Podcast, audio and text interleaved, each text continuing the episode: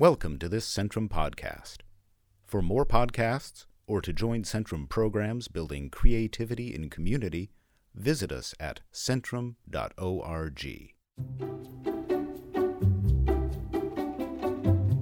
Hello and welcome to Crosscut Talks, a podcast replay of Crosscut's live interviews with the people who shape our world. I'm Mark Baumgarten, the managing editor at Crosscut. In a time of newsroom layoffs, hot takes, fake news, and intense political polarization, it can feel difficult to find in depth journalism that takes the time to explore underrepresented communities or tackle the world's toughest questions. But Fred de Sam Lazaro is someone who's been doing just that for over three decades. De Sam Lazaro is executive director of the Undertold Stories Project, a journalism and teaching endeavor that documents the consequences of poverty all over the world and the work being done to address them.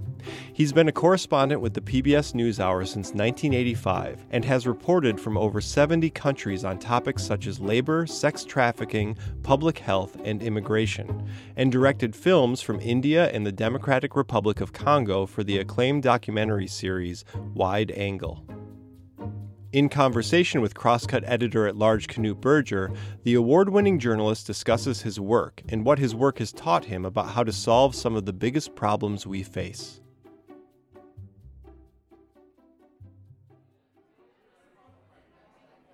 This episode is sponsored by Alaska Airlines and was recorded at Salish Coast Elementary School in Port Townsend, Washington on February 3, 2020.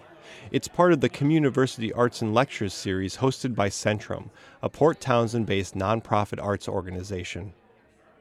Oh, and a couple times during the conversation, de Sam Lazaro plays some of his video stories. If you'd like to watch them, go to crosscut.com slash talks and click on the episode page. Fred, come on up. Thank you.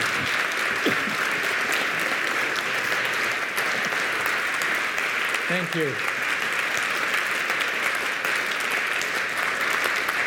Thank you so much. There is uh, something to be said about weather when you live in Minnesota, and the excuse to depart in February is, uh, is a compelling it's a compelling urge that one gets.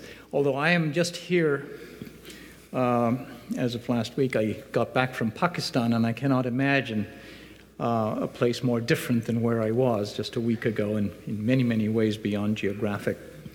I want to spend a little bit of time before we get into conversation talking a little bit about the Undertold Stories project, what it is that we're trying to do, a little bit of show and tell, and then uh, talk about the state of journalism and a number of issues that are pressing in our world today. So, the, our mission is pretty self explanatory. We're, we're a journalism project focused especially on the consequences of poverty and the work of change agents addressing those consequences. We work for highly respected news organizations, the chief of which you just um, saw referred to.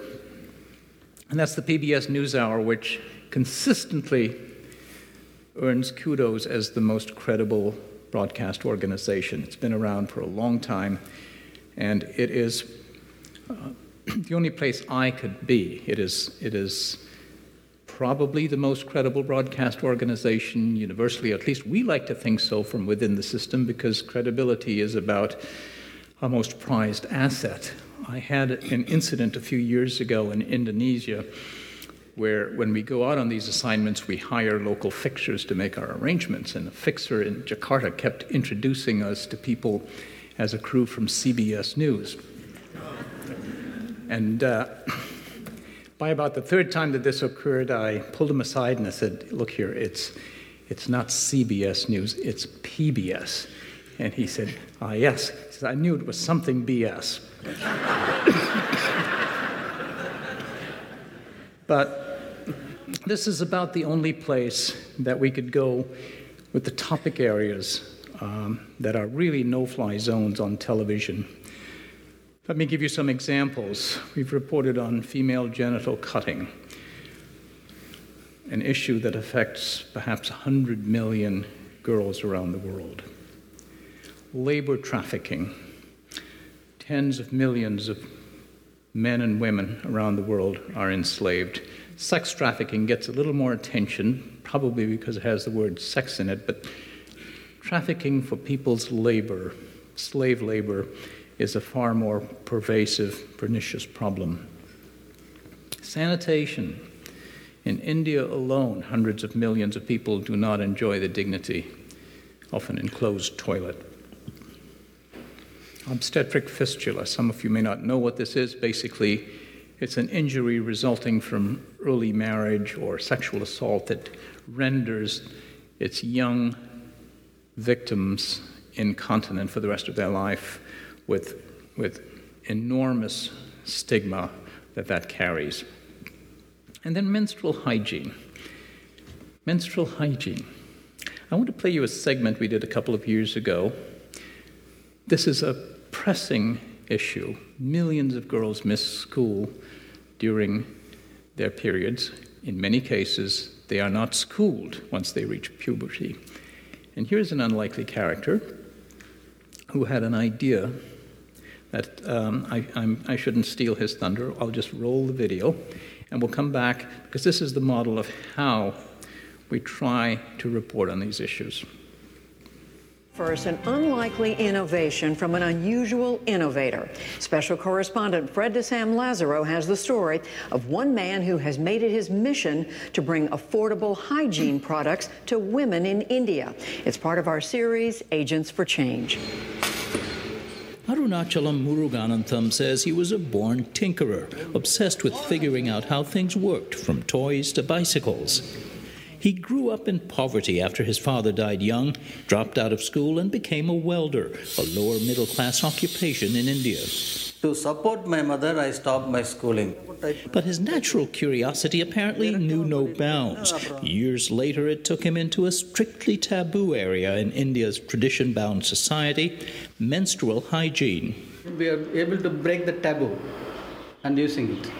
He's become known as India's pad man. Your goal is to have every woman in this country use sanitary pads if they need it. Yeah, it's a movement.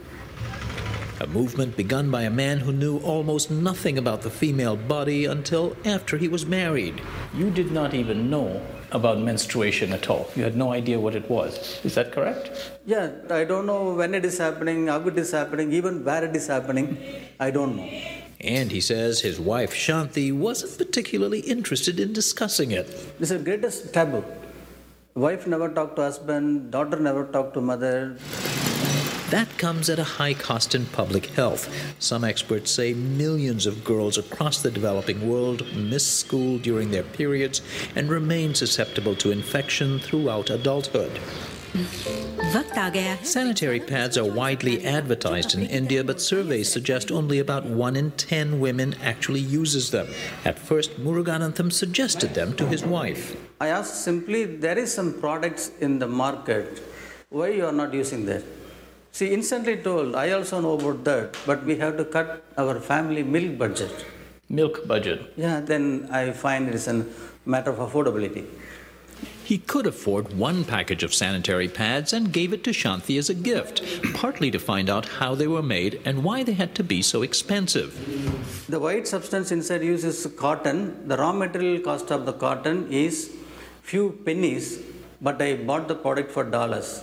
Then even being illiterate, I thought, why not try to make an affordable pad for my wife over the next few years, he tried using local cotton to replicate the commercial pads. His wife suffered through early prototypes that didn't work and went back to using a rag. Muruganantham then coaxed some female medical students to try his subsequent models, figuring the future doctors would be less shy. And he even began wearing a pad himself, creating an artificial uterus and rubber bladder, coaxing a local butcher to provide the raw material, and testing it out while he rode a bicycle. I filled goat blood, animal blood in it. I tied on my hip. There is a tube connection to the napkin and the bladder. Shanti had had enough.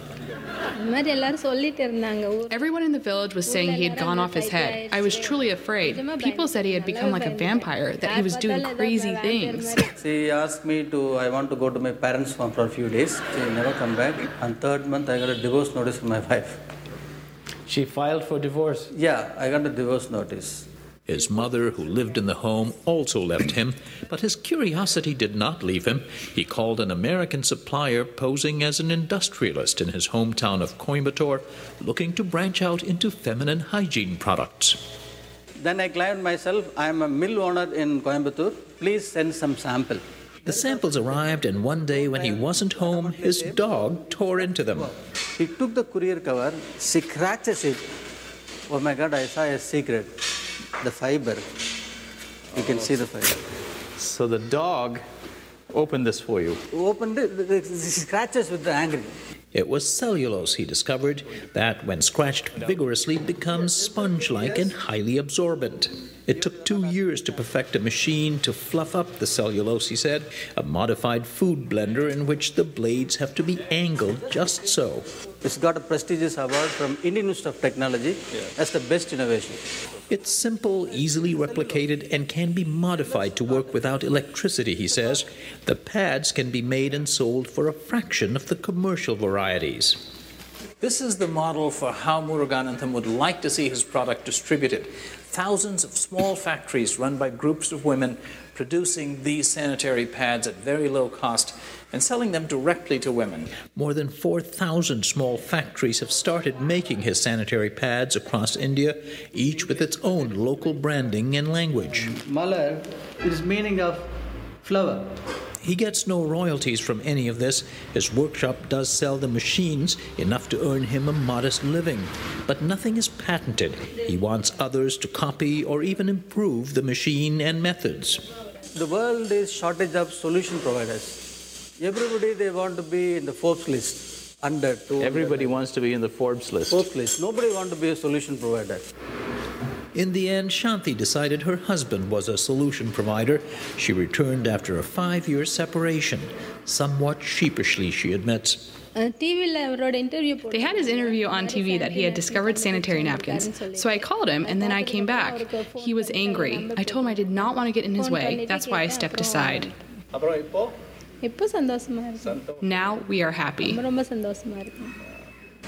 Happy for what her husband's work may mean for young girls like their eight year old daughter, Preeti Shri. The strongest creature created by God in this world, not the tiger, not the elephant, not the lion, the women. If any man doubts this, he says, see how long you can endure a sanitary pad in your daily routine. For the PBS NewsHour, this is Fred de Sam Lazaro in Coimbatore, India.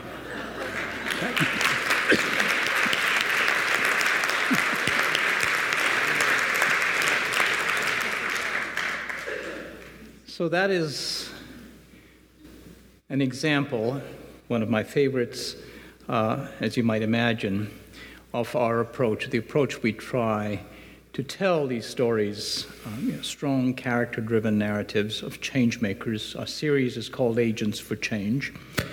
And uh, that is probably the only way you're going to draw eyeballs to, to the screen, is, is with good stories based on a very simple idea. You know, we just always love from our childhood to be told a nice story. And our goal is to bring these into the classroom.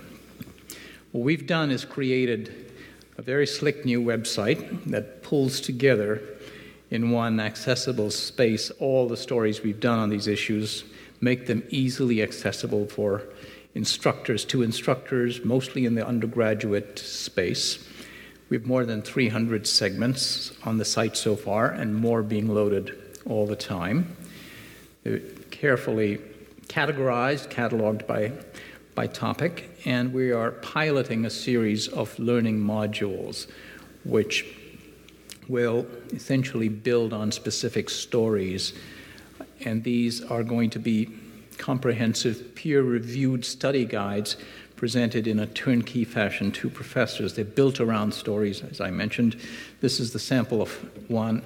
Uh, and it's built around a story we did in China about Ma Jun, who began this outstanding organization that has single handedly cleaned up a lot of pollution across that country and very artfully given the system of governance that China has.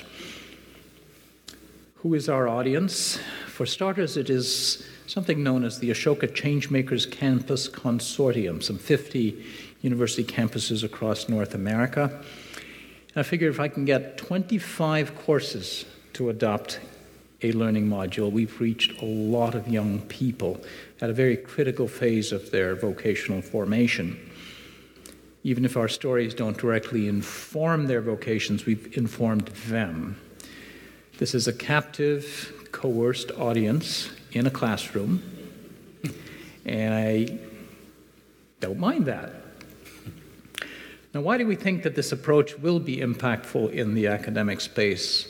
I can cite you innumerable examples of people who've responded expansively to stories or characters we've profiled. My favorite impact story is probably this one, following a series, a short series of reports about garment workers in Bangladesh. I can guarantee most of us are wearing garments made in Bangladesh here. There are thousands of factories.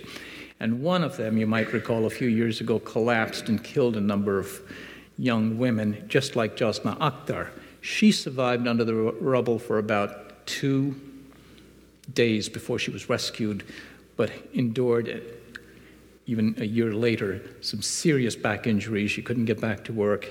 And the tenor of most of the interview is reflected in this picture.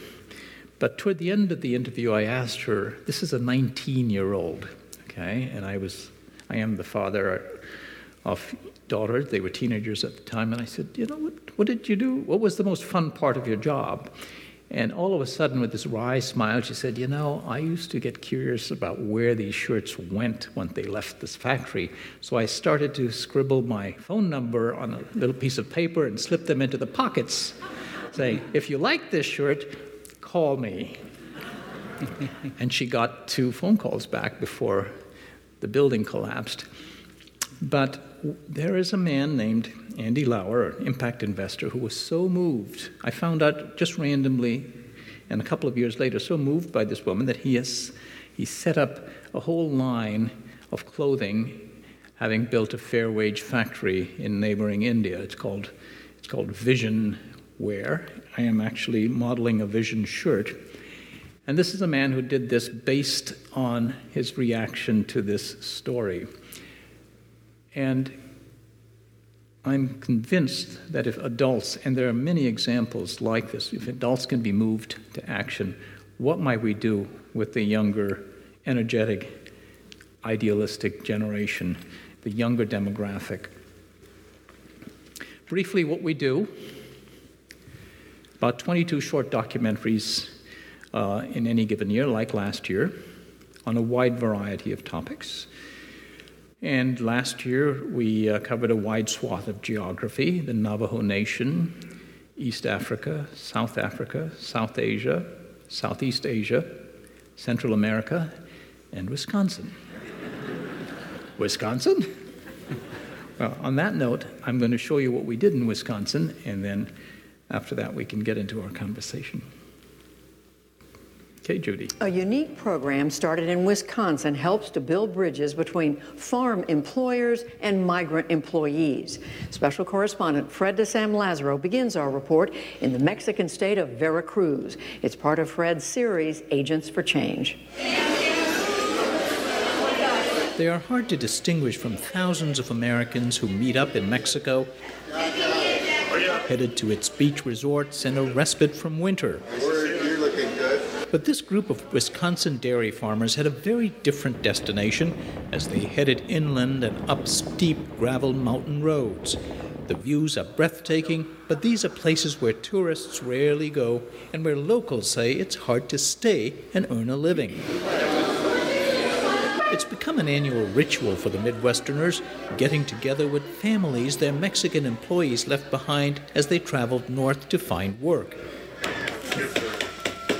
Their earnings sustain the families here in Mexico, even if the breadwinners themselves, most of them undocumented in the U.S., could not afford the cost or risk of a quick visit home. John Rosenow was on his ninth trip in recent years, visiting the families of his ten Mexican workers. First stop, the parents of Marco Rosales. Is there anything you want us to tell Marco? Tell him that we are well and tell him to behave. Does he mostly behave? Marco behaves. Marco at times works 12 hours a day, and, uh, and right now he's working with 10 below. On a frigid early January morning, I got to see Marco's routine, which begins at the crack of dawn in the milking parlor. We run this 24 hours a day in here.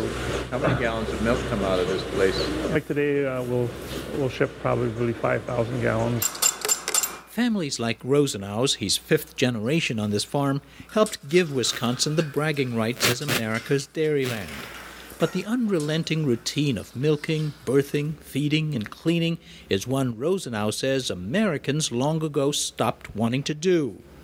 For years, Rosenow says he's tried to recruit for jobs that pay between thirty-two and forty-two thousand dollars a year, plus on-farm housing if needed. I've gone to uh, farm supply stores uh, locally, asking people that work there. I never got a response, ever.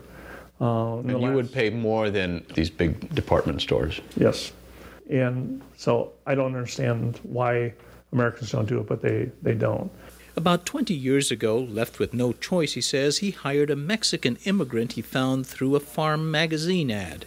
Came and milked 54 days straight. Uh, here was somebody that worked as hard as I do. Wow, this is the answer to my biggest, biggest problem that I had was labor. Migrant workers may have solved the labor problem for some farmers here, but also revealed a new one. Pull it up to the top. Communication. So a county extension agent asked Shaun Duvall, the local high school Spanish teacher, to start language classes. I thought, well, they're not going to learn enough Spanish. They're not going to learn about the culture or why people do what they do in a 20 hour Spanish class. So I thought, well, let's do something more. She and Rosenow founded a nonprofit called Puentes Bridges, intended to offer language immersion trips to Mexico, Spanish lessons for the dairy owners, English for their workers, as well as a dairy technician training program, trying to help two very different cultures better understand each other. It's politically a conservative area, but all of a sudden there's this presence of people who don't share your culture and they needed somebody who knew something. And I didn't know that much, but I knew more than they did. Today, Wisconsin's dairy industry says a majority of workers are immigrants, an arrangement that endures despite the rancorous debate around immigration. For their part, the immigrants keep a low profile. Roberto Tecpile, who's 39, agreed to share his story. In the 20 years he's been in the U.S., he's returned home just four times, he says. Returning to the U.S. is treacherous and expensive. I walked two days and two nights. Did you have to pay people to get here? Yes. The trafficker's fee was $10,000. 32 year old Armando Tecpile, who's not related to Roberto, endured the same expensive ordeal. Driven, he says, by dreams of earning enough to build a comfortable home in his village. My house, I thank God, it's already three floors and complete concrete. It's not finished yet, still in construction, but all the outside is done. Back in Mexico, Armando's home was the next stop for his boss. I'm really grateful Armando found you as a place to work because it's hard to find a good job. Here and everywhere they visited, the Wisconsin visitors found expressions of appreciation and warm hospitality. But just beneath the smiles, in many cases, lurked the pain of long separation for the host families. After her guests left, Armando's wife, Lourdes Ramos, told me she'd pleaded with her husband not to go to the U.S., to stay home with their sons, now 10 and 5. I said, I'm not asking you for anything. I'm not asking you for money. We don't need such a big house if it's just two of us and the two boys, and really, it's nicer to have a smaller place. She fears they'll wind up like Roberto's family, who've endured his absence over much of the past two decades. Rosenow talked with Roberto's father about the new prosperity visible across villages here in new construction and in small enterprises many families have started but his wife and mother reflected on the price they've paid, particularly the children. Aaron is their middle child. I miss my papa. I love him a lot. When was the last time you saw your papa? I was five years old. He used to carry me, and we used to go to see my grandma far away. His younger sister, Megan, was barely a month old when her father left. We miss him. We really do miss him. But it is Roberto and Veronica's 15 year old son, who was away when we visited, who most worries his mother. He just wants to go and work with his dad and is waiting to be able to do that. I'm not going to let my son go because the border is very dangerous. Whether she'll prevail against the strong tug of economic opportunity up north is a big question. A generation ago, her mother in law remembers pleading similarly with Roberto and his brothers. All four of them remain in the United States. For the PBS NewsHour, this is Fred de Sam Lazaro in Zongolica, Mexico. What a wonderful report. Fred's reporting is a partnership with the Undertold Stories Project at the University of St. Thomas in Minnesota. Um, wow. those are both amazing episodes. And, and, and um, I want to ask you about the menstruation one. Where did that story come from for you? I mean, how did you get onto that story? It uh, is not, you know, depending on what you read, it's, it's an old story or it's a told story. but it was undertold on television. Yeah. Uh, the New York Times had had this story, and there are certain practical considerations when you work in the broadcast media. The most notable for us is that we typically broadcast during the dinner hour, and so there are some some topic areas that are just simply off limits. And I have uh, a real sales job to do to convince people that it's not going to be graphic and and um, and so I can't claim to have you know turned over a rock that no one else had. But I'm very proud of the fact that we brought this story to television. Yeah. Uh, the second episode that you showed or, or uh, gets into the topic of immigration, which I'd like to talk to you about. Sure. And um, I mean, it's striking in, in a number of ways. One is you have these conservative Wisconsin dairy farmers from presumably Trump country.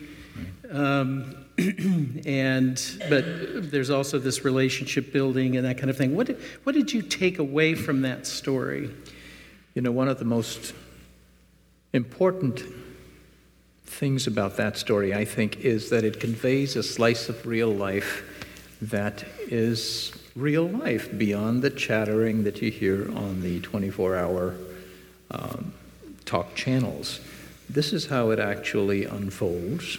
Um, there is a symbiotic relationship, and here is a group of people that want to add a moral dimension to it uh, and, and have all the right motivations. It is, of course, controversial. We got some some interesting feedback, some very critical feedback about enabling this or glorifying uh, or supporting by just broadcasting this story uh, people who are who are enabling illegal immigration. But for me, the most powerful aspect of the story, which had to be trimmed, unfortunately, because there was some, we, we did dive into this, the more controversial issues. But this is how it plays out. I mean, this is, this is an industry America's dairyland would not be were it not for migrant labor, which accounts for about 60% of all the workers. And that is a fact of life that plays out in many quotidian ways. One of the farmers that we interviewed talked about being called once by the local sheriff's office saying that they'd pulled over a car with four of his workers in it and not one of them had a license, a driver's license. And could he come and pick the car up? And he went, and he did, and that was the end of the story. The, uh, the fine for driving without a license was mailed to his house. And these, and life went on a uh, sort of don't ask, don't tell arrangement that I suspect is informed by what supports the larger economy there. So the real, I mean, this is how, you know, the reality unfolds um, when you, you know, when you get beyond the debate about immigration. I mean, why? What drives it? What imperatives are there? Yeah, one of the things that's striking, I've done reporting around Washington State in uh, apple orchards and wheat farms and various various things. And particularly in eastern Washington, there's a tremendous reliance on migrant labor. And uh, a lot of the growers over there have improved housing. Some of them run private health clinics at their packing plants. Mm-hmm. Um, and then you come over on the west side of the mountains into the Seattle area, and you have all these tech companies that need workers from India, workers from South Asia, um, visa programs, and, and whatnot. And I'm just struck if you have conservative rural farmers who want uh, consistency and um, they want immigration reform, and you have these big, powerful tech companies that want maybe a slightly different version, uh, but still the same thing. They want immigration reform. It's such a powerful economic argument to get the system right. How come do you think we can't get it done? How come we can't get it done? You're asking me this question. yeah, but but what do you? As I'm fond you, of saying, you know, I'm from Bangalore. What yeah. the hell do I know? and I'm not a tech worker. Um, no, I mean, yeah, I don't expect you to solve it, but I wondered we. I mean, uh, that's the paradox, you know, uh, you know, in our political system and discourse. It all depends on on, on where you're campaigning, and there are pockets, uh, certainly, of what you call Trump country, where there's decided anger um, and, and, and a vagueness about where that's directed, I think. And uh, I dare say that certain kinds of people, um, you know, are more easily vilified than, than other kinds of people. And um, that might inform some of it. But when push to shove comes, you know, life needs to go on in places like Buffalo County, Wisconsin.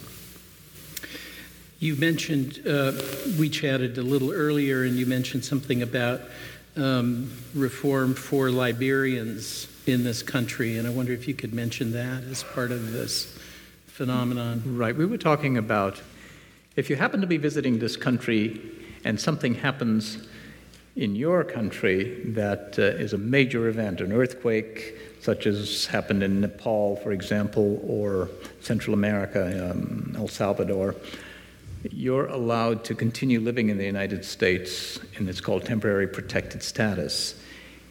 And we in Minnesota have a large population of people from Liberia who have TPS because of the unrest and the civil war that occurred in that country, gosh, 20 years ago, and it's barely recovered from it. Well, the Trump administration announced a couple of years ago that they were going to let the TPS expire for this population, and and there was a, a great deal of concern in the local Liberian community. And uh, through the magic of wheeling and dealing in Washington, there was a bill that the president signed very recently, into which was snuck a special exception to TPS for the Liberian population. Uh, you don't hear a lot about that happening, and it was done very, very quietly. And it was, it's absolutely counter to the narrative we've been hearing out of this administration. But the Liberians in Minnesota, instead of facing deportation uh, and the sunset of their TPS status, are now on a path to legalization, which hmm. is unheard of and, uh, and untold for yeah. the most part. Yeah, that, um, that's really interesting. It's it's uh, there still is an element of who you know.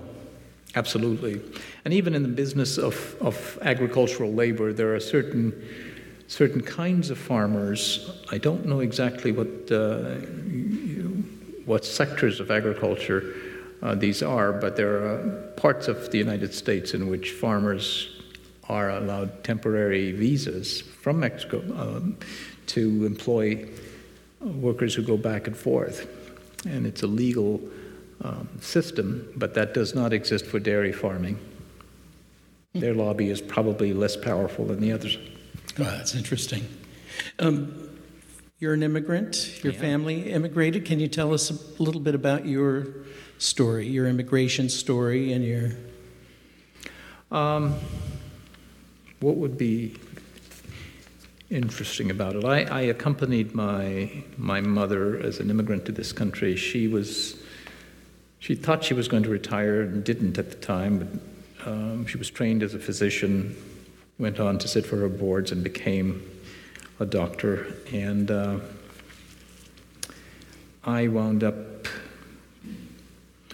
always wanting to be a journalist, and, and this was a paradise for anyone aspiring to be a journalist. I can't tell you how exceptional our First Amendment is in terms of what it affords journalism now. We're seeing a huge distortion and evolution of that in our modern era, some of it wrought by technology. But even compared to working in the British system, the protections afforded um, journalists in this country are the gold standard. I always wanted to be a journalist. And, um, and as an immigrant, I'm very close to issues related to immigration. I, you know, I love stories like the one that we just saw.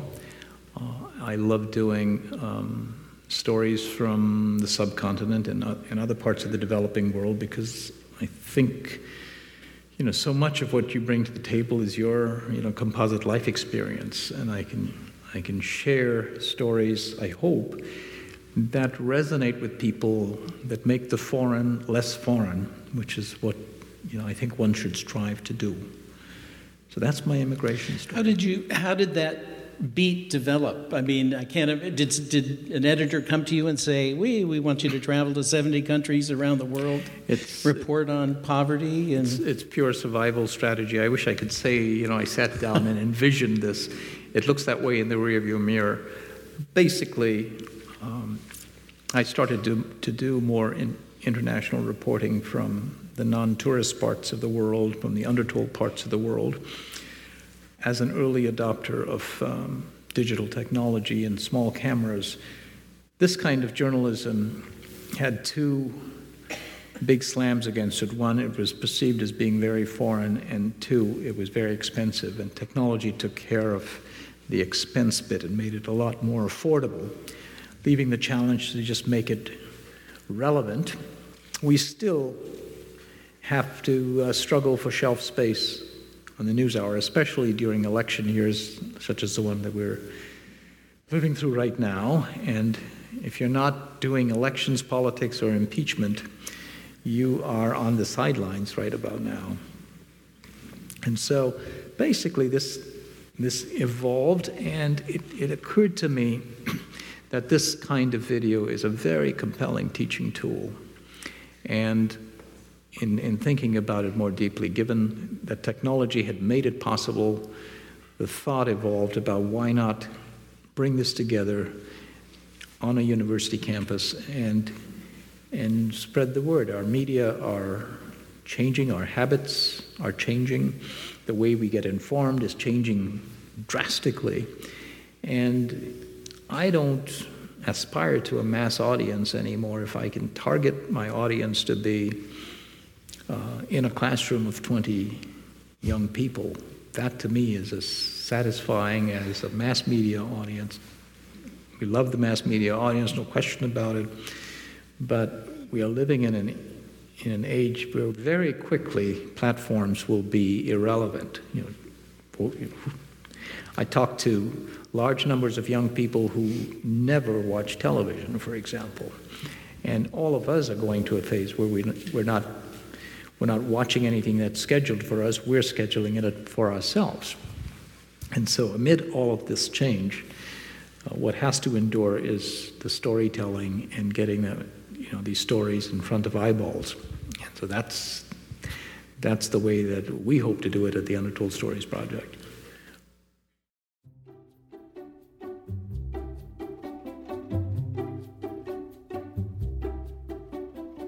Crosscut Talks is supported by Alaska Airlines. Alaska flies to over 115 destinations worldwide, with an average of 1,200 daily flights across the United States, Mexico, Canada, and Costa Rica. Every Alaska flight has high speed Wi Fi, free chat, free movies, a rotating seasonal menu, and the highest rated customer experience of any North American airline. Alaska also tops the charts in environmental sustainability, having been ranked the most fuel efficient U.S. airline for seven years running. It's the highest rated U.S. airline on the Dow Jones Sustainability Index, and it helps passengers offset the carbon impact of every trip they take. Learn more and book your next trip at alaskaair.com.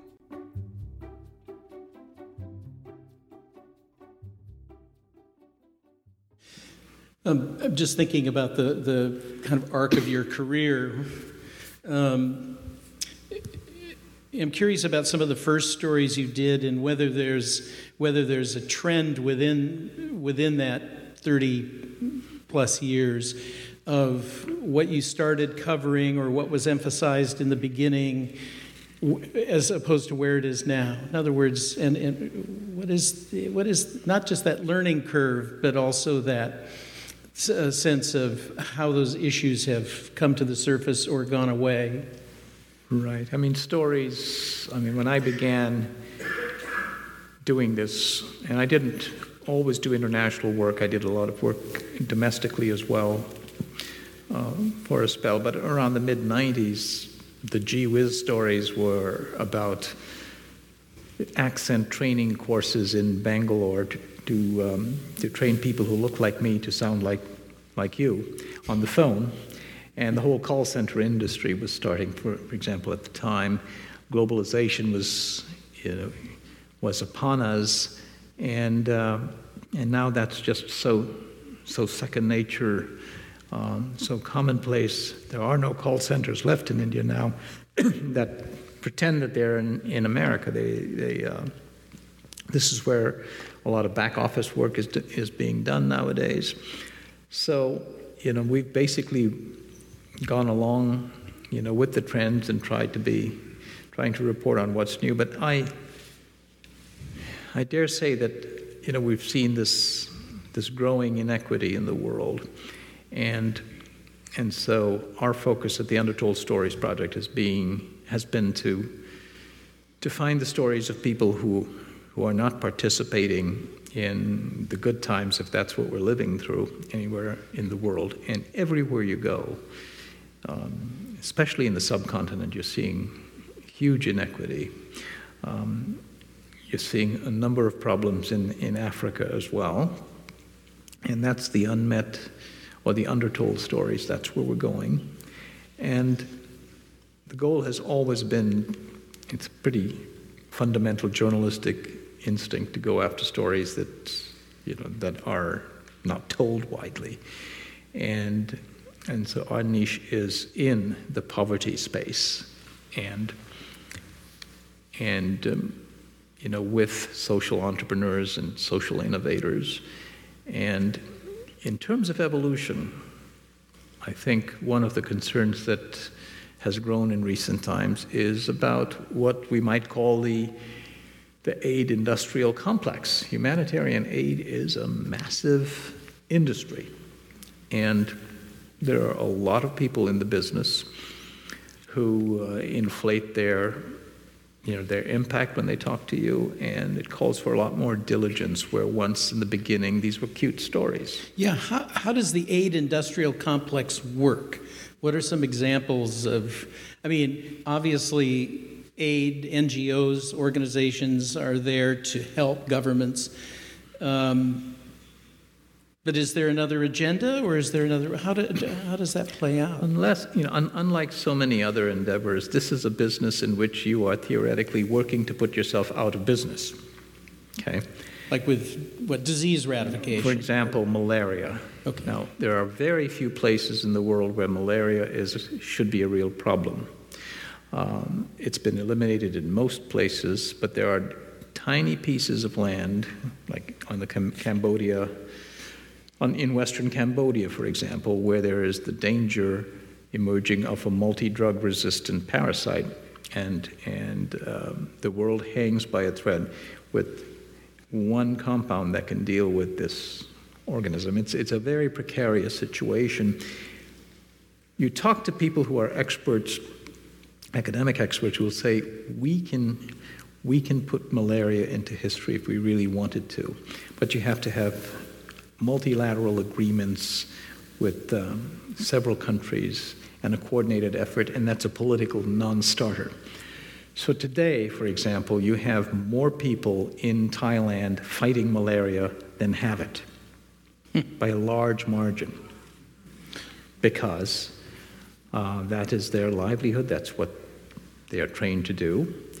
And, you know, if you're a hammer, everything looks like a nail. I mean, you, um, this is what you basically are trained to do. So that's one aspect of, of the way this works. And, and, and, uh, and there are innumerable other examples of just outright fraud, which uh, you have to watch out for.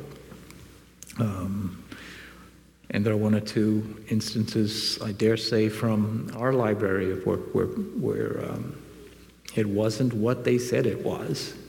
And I didn't have the resources to fully, um, to fully vet these, or they weren't evident at the time, for example. So it's becoming a complex business in many ways. Well, I'm interested in this issue of the difficulty of well meaning people trying to solve a problem. In other words, if you, you, you tell the un, untold or little told story, people want to jump on it and do something about it with resources.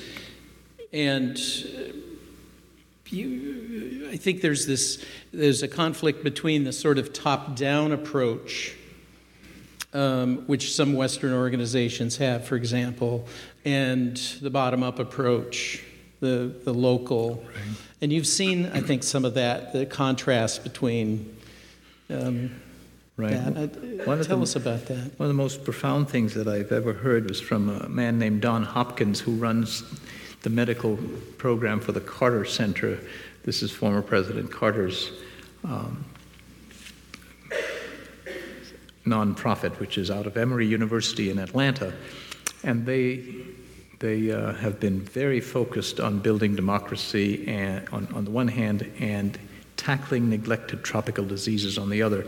and one of the things that Dr. Hopkins said to me, he said that every one of us, no matter where we are and who we are, have a sixth sense for condescension. We know when we're being condescended to, and there's a lot of that in humanitarian aid.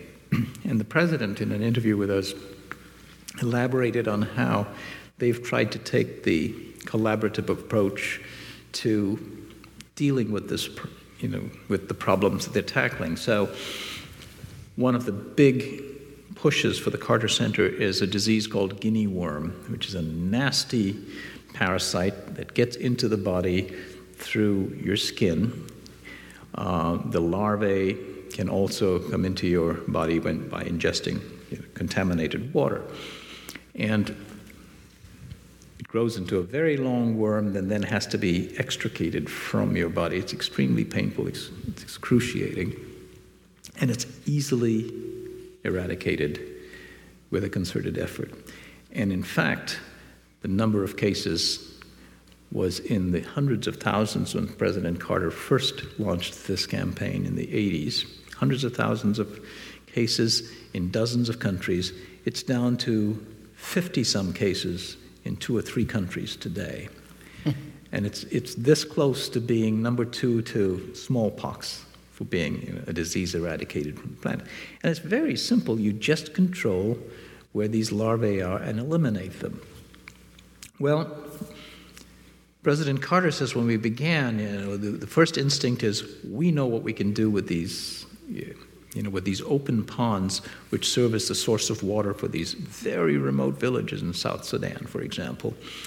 And so they would go in and say, you know what? We would like to spray this pond to kill the larvae. And the community says, I have no idea who you are. I have no reason to trust you. And this pond is the source of life in our community. And we cannot afford to take the risk. And so, I mean, it took a, a, concerted effort to understand where the community was coming from, says President Carter, and, and adopting even their theology, if you will, to say, you know, to go in, talk to the hierarchy in the village, and say, We know this is the source of life in your community, but we have good intelligence that there is a curse that has come on this, this pond. Could we work together to tackle this, you know, this, this curse?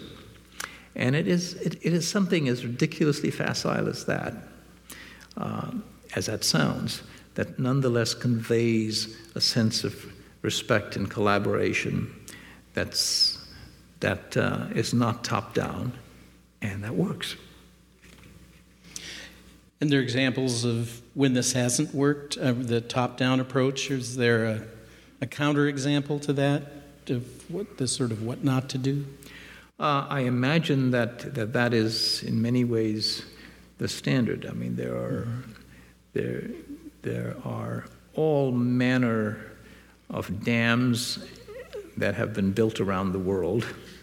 The one that stands out in my mind is in, is in Haiti, which is bone dry right now, of, of massive infrastructure projects that seemed fine, but that are going, you know, don't deliver any water or power.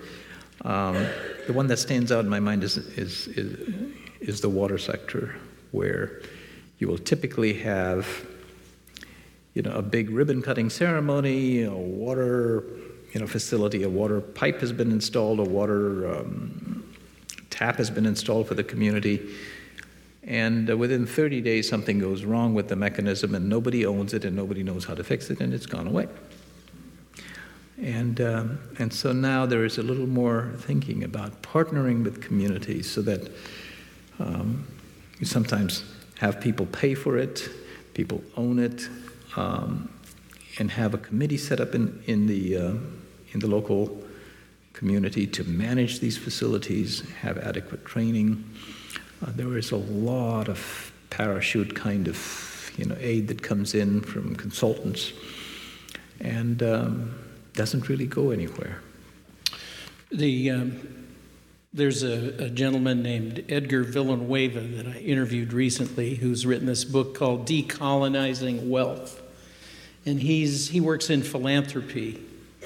And he's consulted for big corporations, Amazon, the Gates Foundation. And his critique is that our whole charity system um, is often driven by the same forces and organizations that generated the income inequality in the first place. That you have these, um, you have essentially a very small elite group of people deciding how these resources will right. be used. Yeah. I think, you know, and I, I'm obviously no expert on this, but I suspect that some of this is a learning curve that everybody has to ascend. You know, these are people who, who mean well, uh, who pledge enormous sums of money to correct a problem because they think that they can have an impact.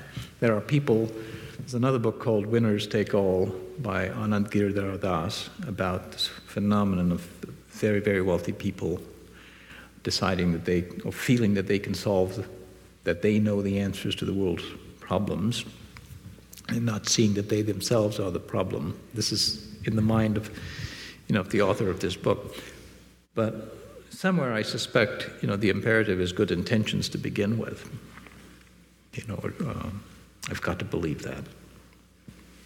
I know you've uh, done a lot of uh, reporting on and um, uh, talking with faith based organizations, and I'm wondering where you sort of see them. I mean, um, well, certainly here in the Pacific Northwest, we're we're relatively secular compared to the rest of the country. We're a, a what they call a, a center of nones, mm-hmm. um, people who don't belong to any organized religion, that kind right. of thing.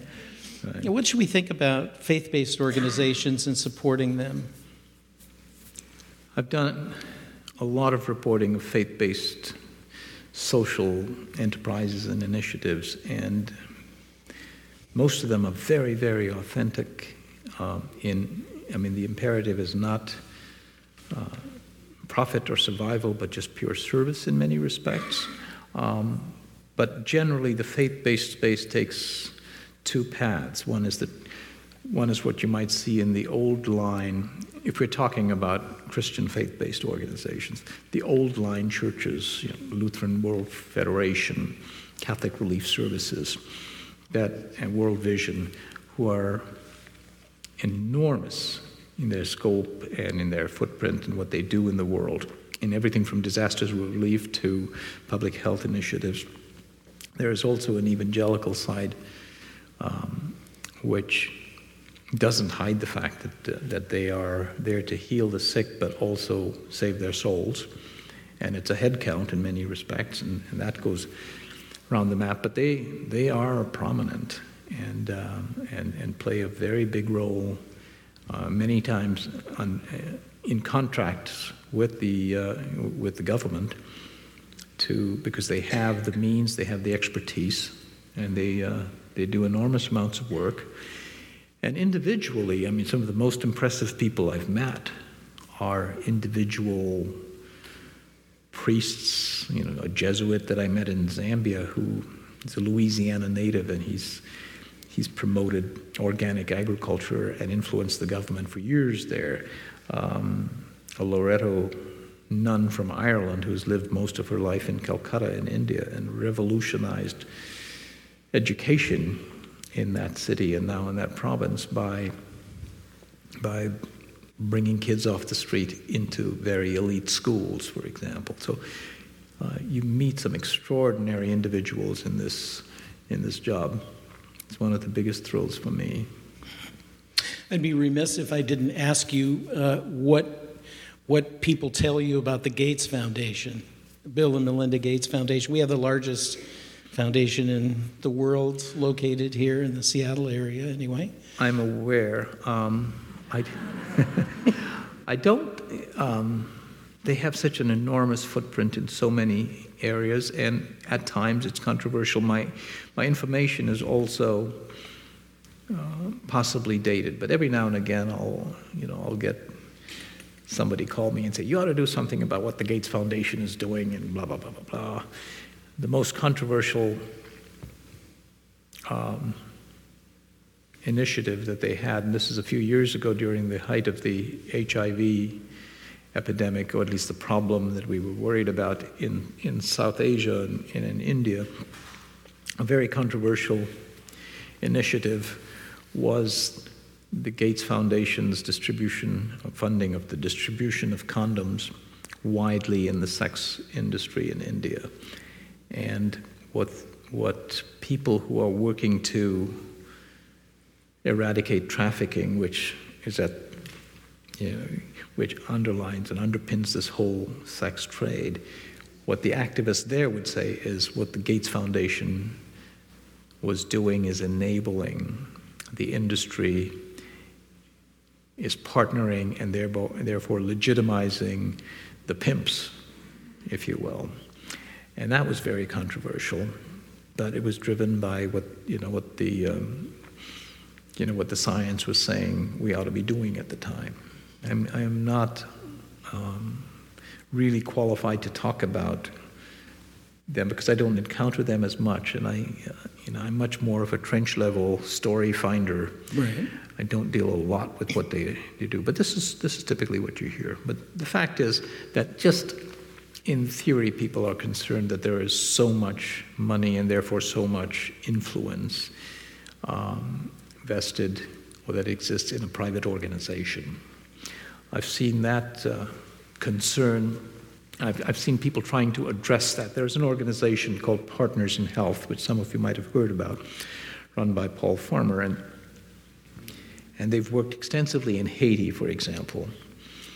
Haiti got something like $6 billion in, in aid pledges after the earthquake, and 95% of that was, was given to organizations that worked outside and around any kind of government oversight.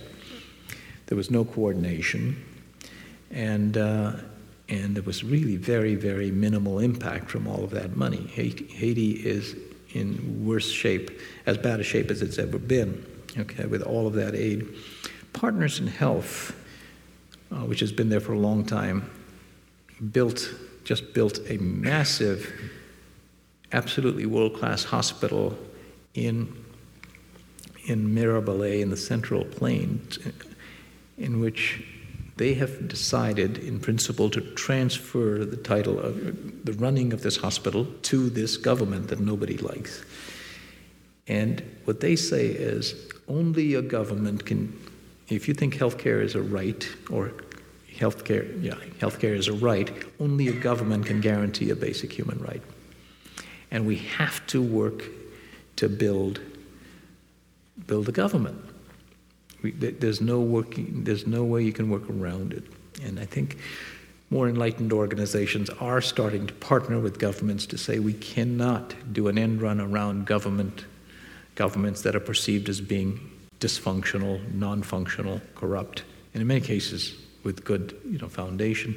But you have to fix that problem if you're going to have a sustainable long-term solution.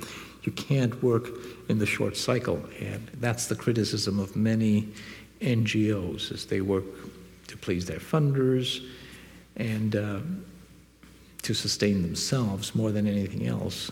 And that does not include working with the government to sustain, you know, long term the uh, solutions that they're trying to do. I know that your approach has been to tell great stories, stories that people haven't heard before, and get get uh, make them compelling enough that you get attention. I just want to talk a little bit about uh, what what you observe about the American psyche.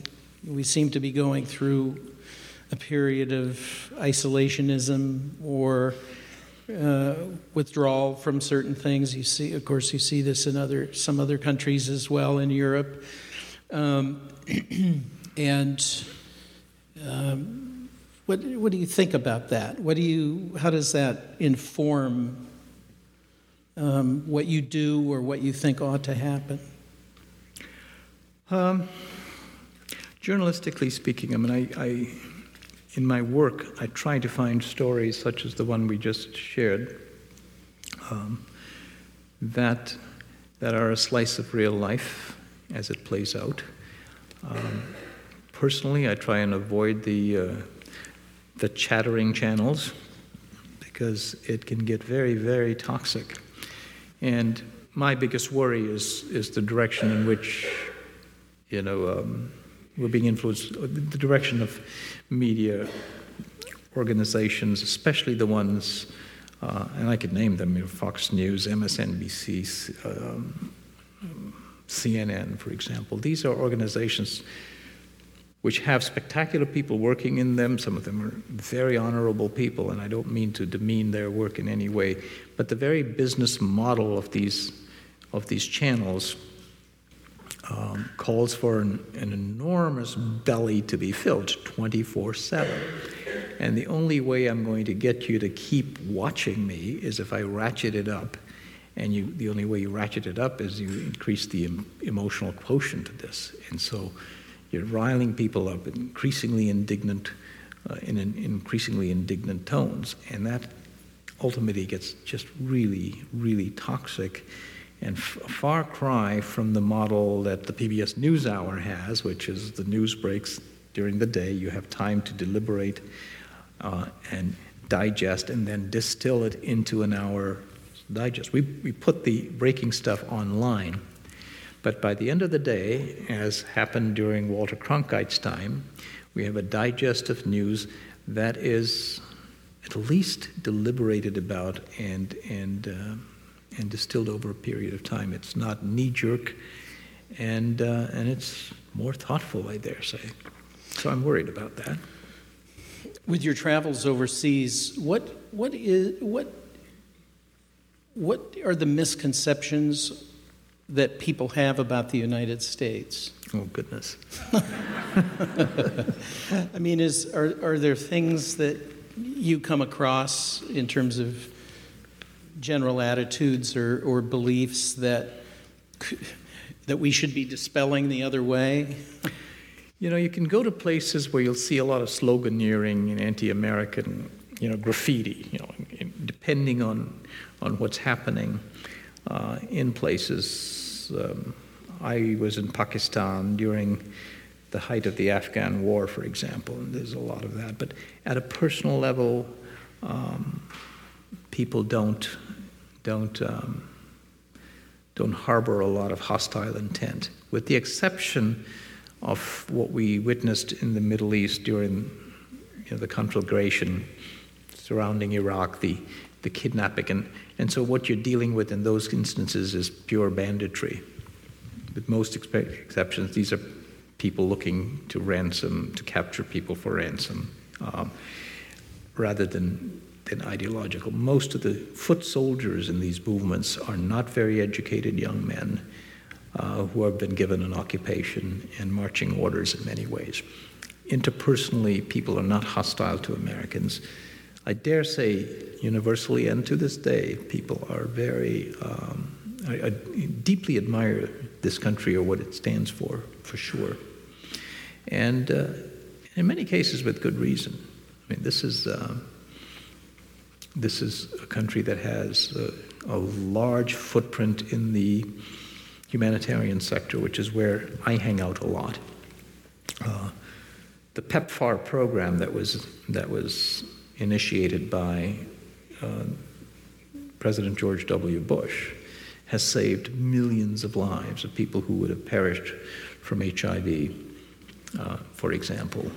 That's a testament to you know, what people see as the spirit of, you know, of America, a generous one with all its warts and all its flaws and all its texture. At the end of the day, people want to come to America, or they still do. And that says something. Um, I'm talking about the image of this country in many places. And in many cases, they're driven by, by despair. Um, I, I don't mean to imply that people want to. Let me back up. I think most people want to bloom where they're planted. And I, I speak especially in, uh, about places in Central America because I've witnessed the migration, for example, from El Salvador in particular. People are not flocking to the United States because um, there is a financial or economic carrot hanging in front of them. They are fleeing out of fear um, for their safety.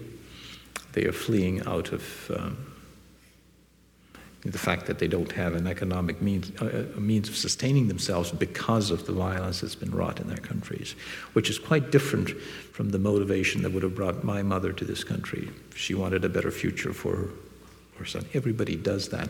So the point being that there are two there are two tracks that drive migration to the United States the refugee one and the economic migrant uh, path.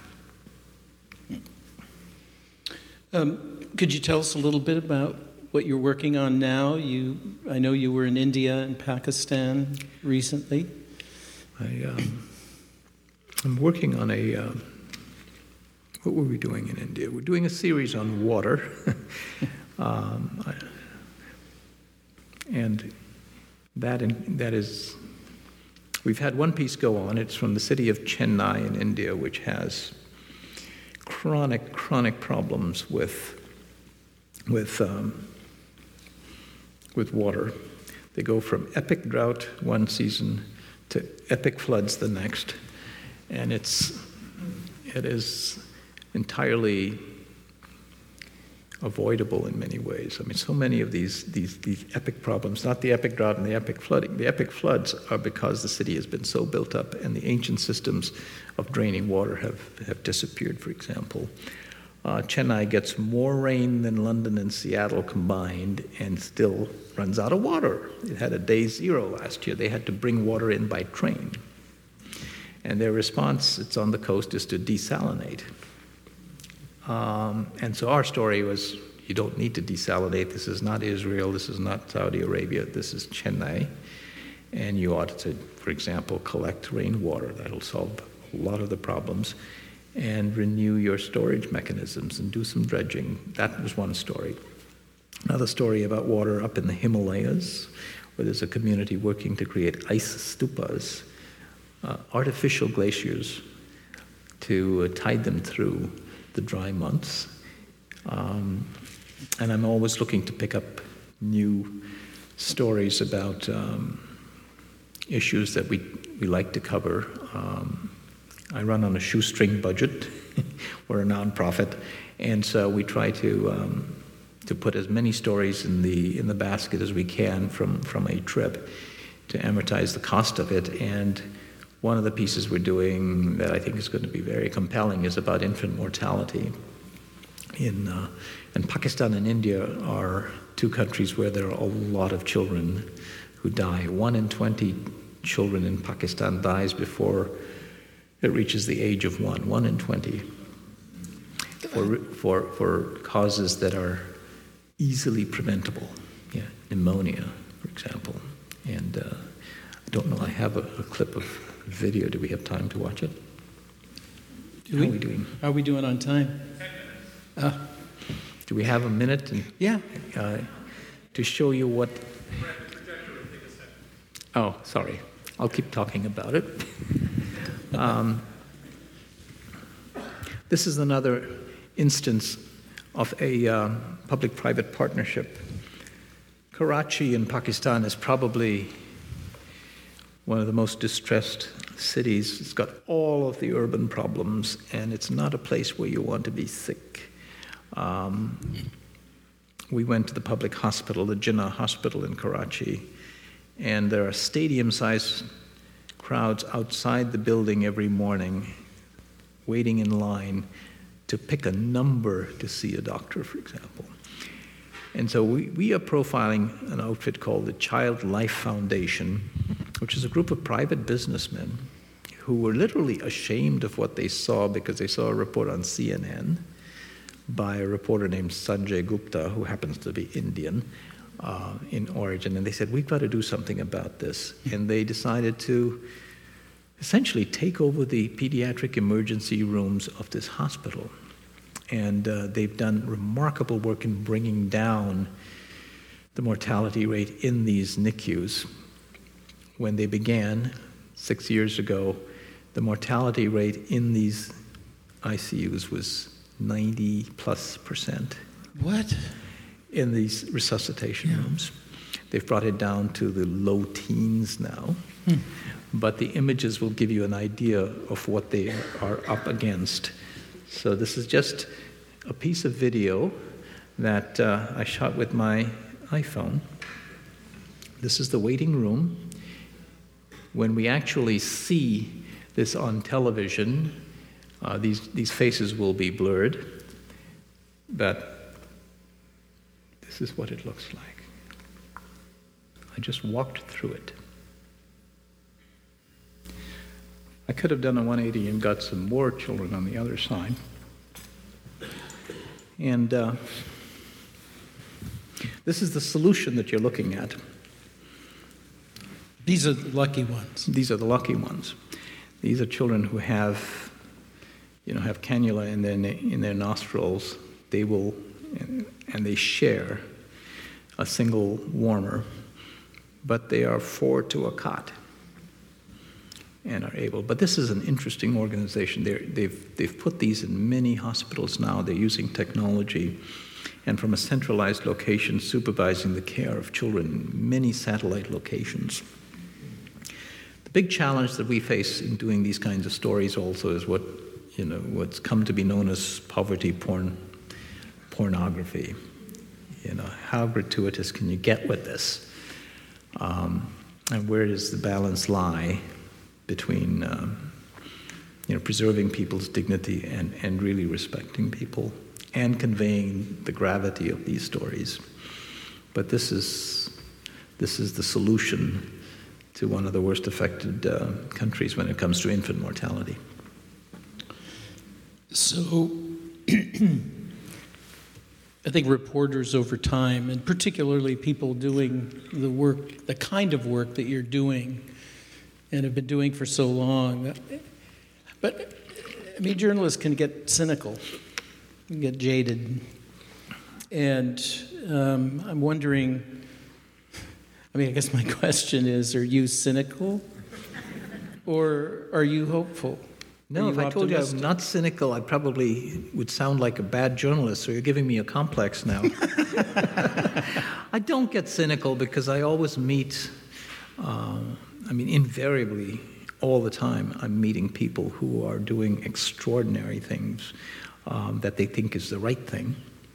And uh, one of the hallmarks of um, the Jim Lehrer NewsHour, and we just lost the man this week, last week, um, is, is, you know, he wanted us to always respect the people who came on the show, people who you interview, um, and, and take them at face value um, or believe in their earnestness. And if there was something wrong with that, that would shine through without your intervention. Um, and you can take that to a flawed extent if you really you know, think about that. You have to be skeptical, you have to be you know, careful as a journalist.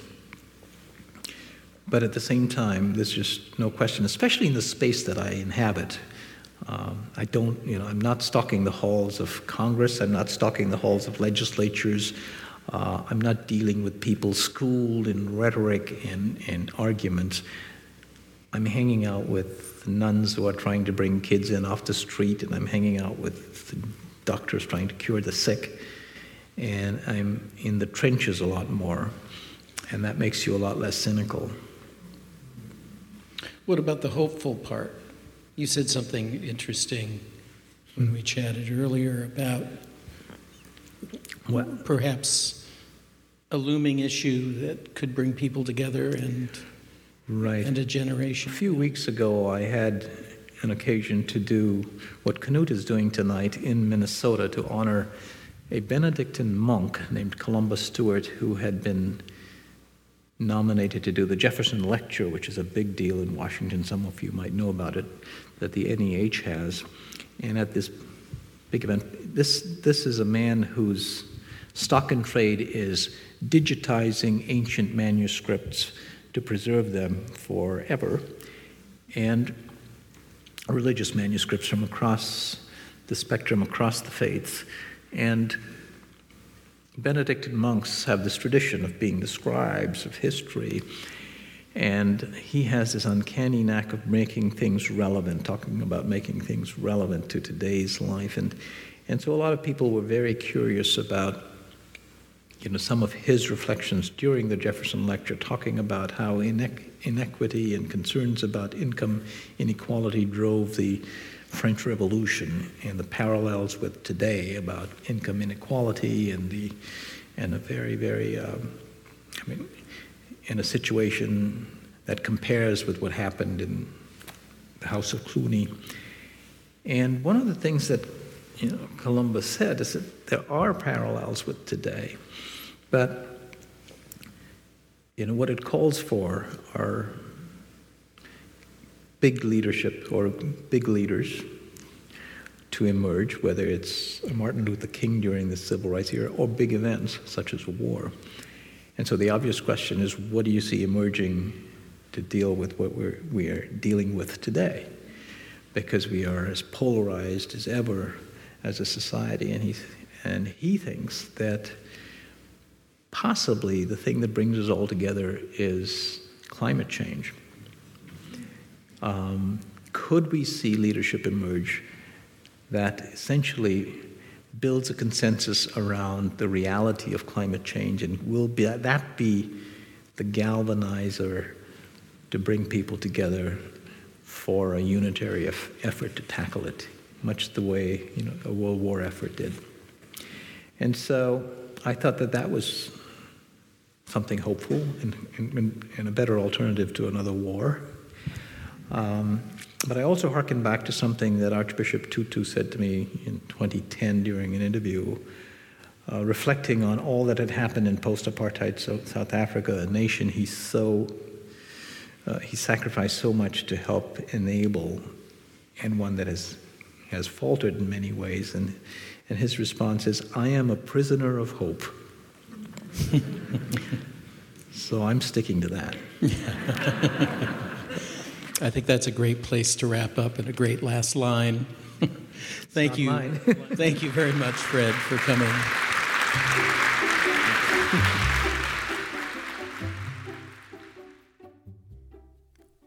Thank you for listening to this Centrum podcast.